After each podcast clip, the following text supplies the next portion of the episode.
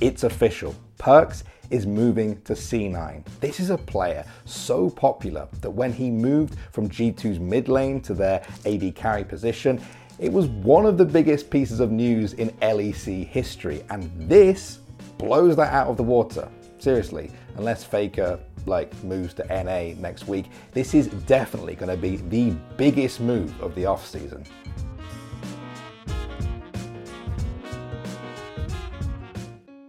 All right, guys, before we get into all this off season craziness, I'm going to ask you to make sure you are subscribed. Also, let us know in the comments what kinds of videos you want to see next on the channel. And if you have any really good suggestions for videos, you can always email them to us at tips at thescore.com. When I first heard the news reported by Jacob Wolf, I immediately thought that this has the potential to be the biggest EU NA transfer story in league's history.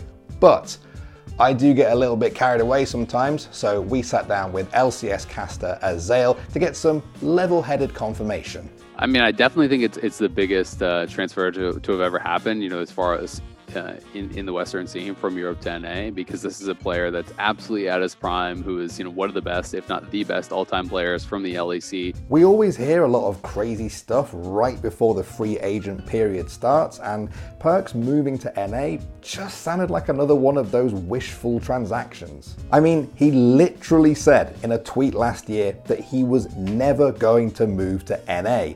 And why would he? Everyone believed him. Just five months after that tweet, he helped G2 reach their first ever Worlds Finals. Okay, they then lost pretty convincingly to a rampaging FunPlus Phoenix, but the point is, they had shown they had something that most Western teams only dream of the ability to compete internationally. That is why it was so shocking when Wolf dropped the news on Twitter last Thursday that Cloud9 had made a verbal agreement to take on Perkz as their new mid laner. The community was rocked by the news, and pretty soon we had a whole load of questions. How much was the deal worth? How long was it going to be for? Once again, Jacob Wolf had all the answers on the free agency talk show. I think the buyout is probably going to be somewhere in the two to three million dollar range. I think that the salary is going to be somewhere in the two to mil, two to three million dollar range annually. So, and I think it will be a long term deal, somewhere between two or three years. So mm-hmm. we're probably looking at something that will be close to, if I had to guess, and total deal value, probably something just shy of $9 million over three years. Now, as a fan of any esport, you should always expect change. It happens, but that doesn't always mean it's pretty. After the news dropped, some people speculated that Perkz actually wanted to play for Fnatic, but G2's owner Carlos had blocked that move to stop his main competition from getting stronger. This is something that Carlos clapped back at on Twitter by saying that Perkz is one of his closest friends, that he would never f him over for a game, and that he's his son's favorite uncle. Very sweet. Perkz echoed that sentiment and asked everyone to stop the hate towards G2 and Carlos and that he was grateful for everything they had given him. Now that the dust has begun to settle and the shock, anger, and elation on both sides of the Atlantic has begun to subside, what does Perkz signing for C9 actually mean for the future? Tim Sevenhuysen spoke on the free agency show about the huge expectations that now lie on C9 after this move move. There's a big story to tell about what kind of expectations they built for themselves. I think if Cloud9 makes this acquisition and comes in and doesn't win LCS and doesn't at least get out of groups at Worlds or, you know, probably be expected to do a little better than that, then to me, I think you have to question, you know, is is it really worth that kind of resource layout? Then there's NA as a region. Some people have said that one of the main reasons NA seems to falter internationally is its tendency to sign big name imports at the expense of fostering local talent. There's there's nothing inherently wrong with importing talent. I think that the problem comes when you invest in importing at the expense of, you know, focusing on your own regional talent. So, maybe there is nothing to fear, especially with a team like C9 they, above all others, have shown that they understand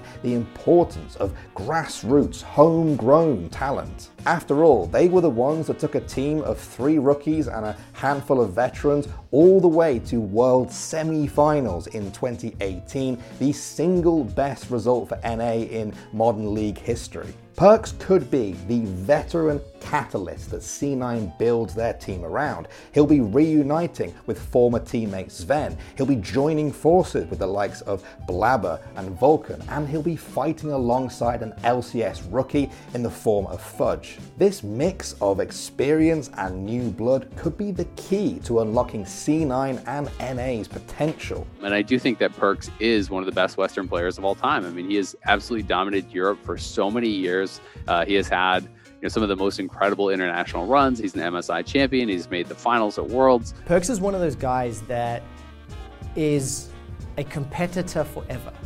Every single skill that is developed on Perkz is directly related to the game, is directly related to his impact on the team in the game. And while we're seeing Perkz grow off air and while we're seeing Perkz grow in the social media spotlight and learn how to handle that pressure, it's also complementing his game. Now, generally speaking, I would say NA fans are pretty hype about seeing such a big talent come to NA, and EU fans are rolling their eyes in disappointment. For them, it's a pretty long running meme that NA is just a retirement home for EU players and that Perkz is just the latest victim of this talent drain. That said, Perkz is far from retirement, as we all know. He will probably find a good home, so don't worry about him. He will, he will, he will be fine with his new, with his new teammates in New York. There is no, uh, there is no sadness. I mean, of course, uh, it would be fun to to have the last dance uh, along Perkz in uh, 2021, you know, as five or something, but yeah, nothing can last forever. For Azael, Perkz could turn NA into a dream or let it remain as an international meme. You know, if Perkz does really well in, in North America and if they get international success, I think that, you know, is encouraging to more European stars to maybe make the move because if you can kind of have it all, right? If you can have the international success in North America and also have a bigger salary, then why wouldn't you want to come here? I think if on on the other side.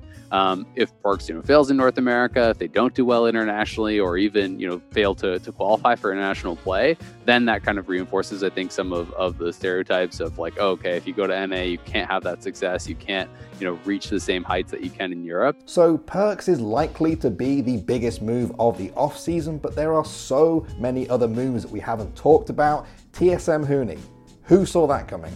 So TSM are finalizing a buyout agreement with Evil Geniuses for top laner Huni. Huni will be the new top laner what? TSM.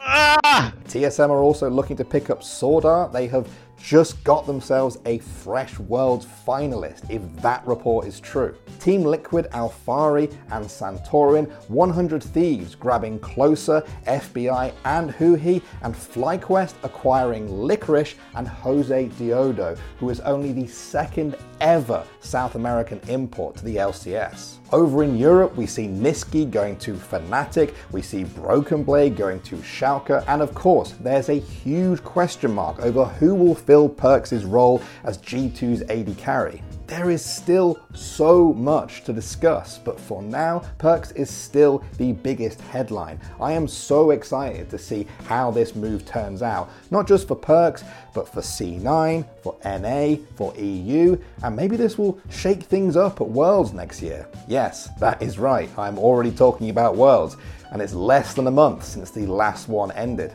The hype starts now.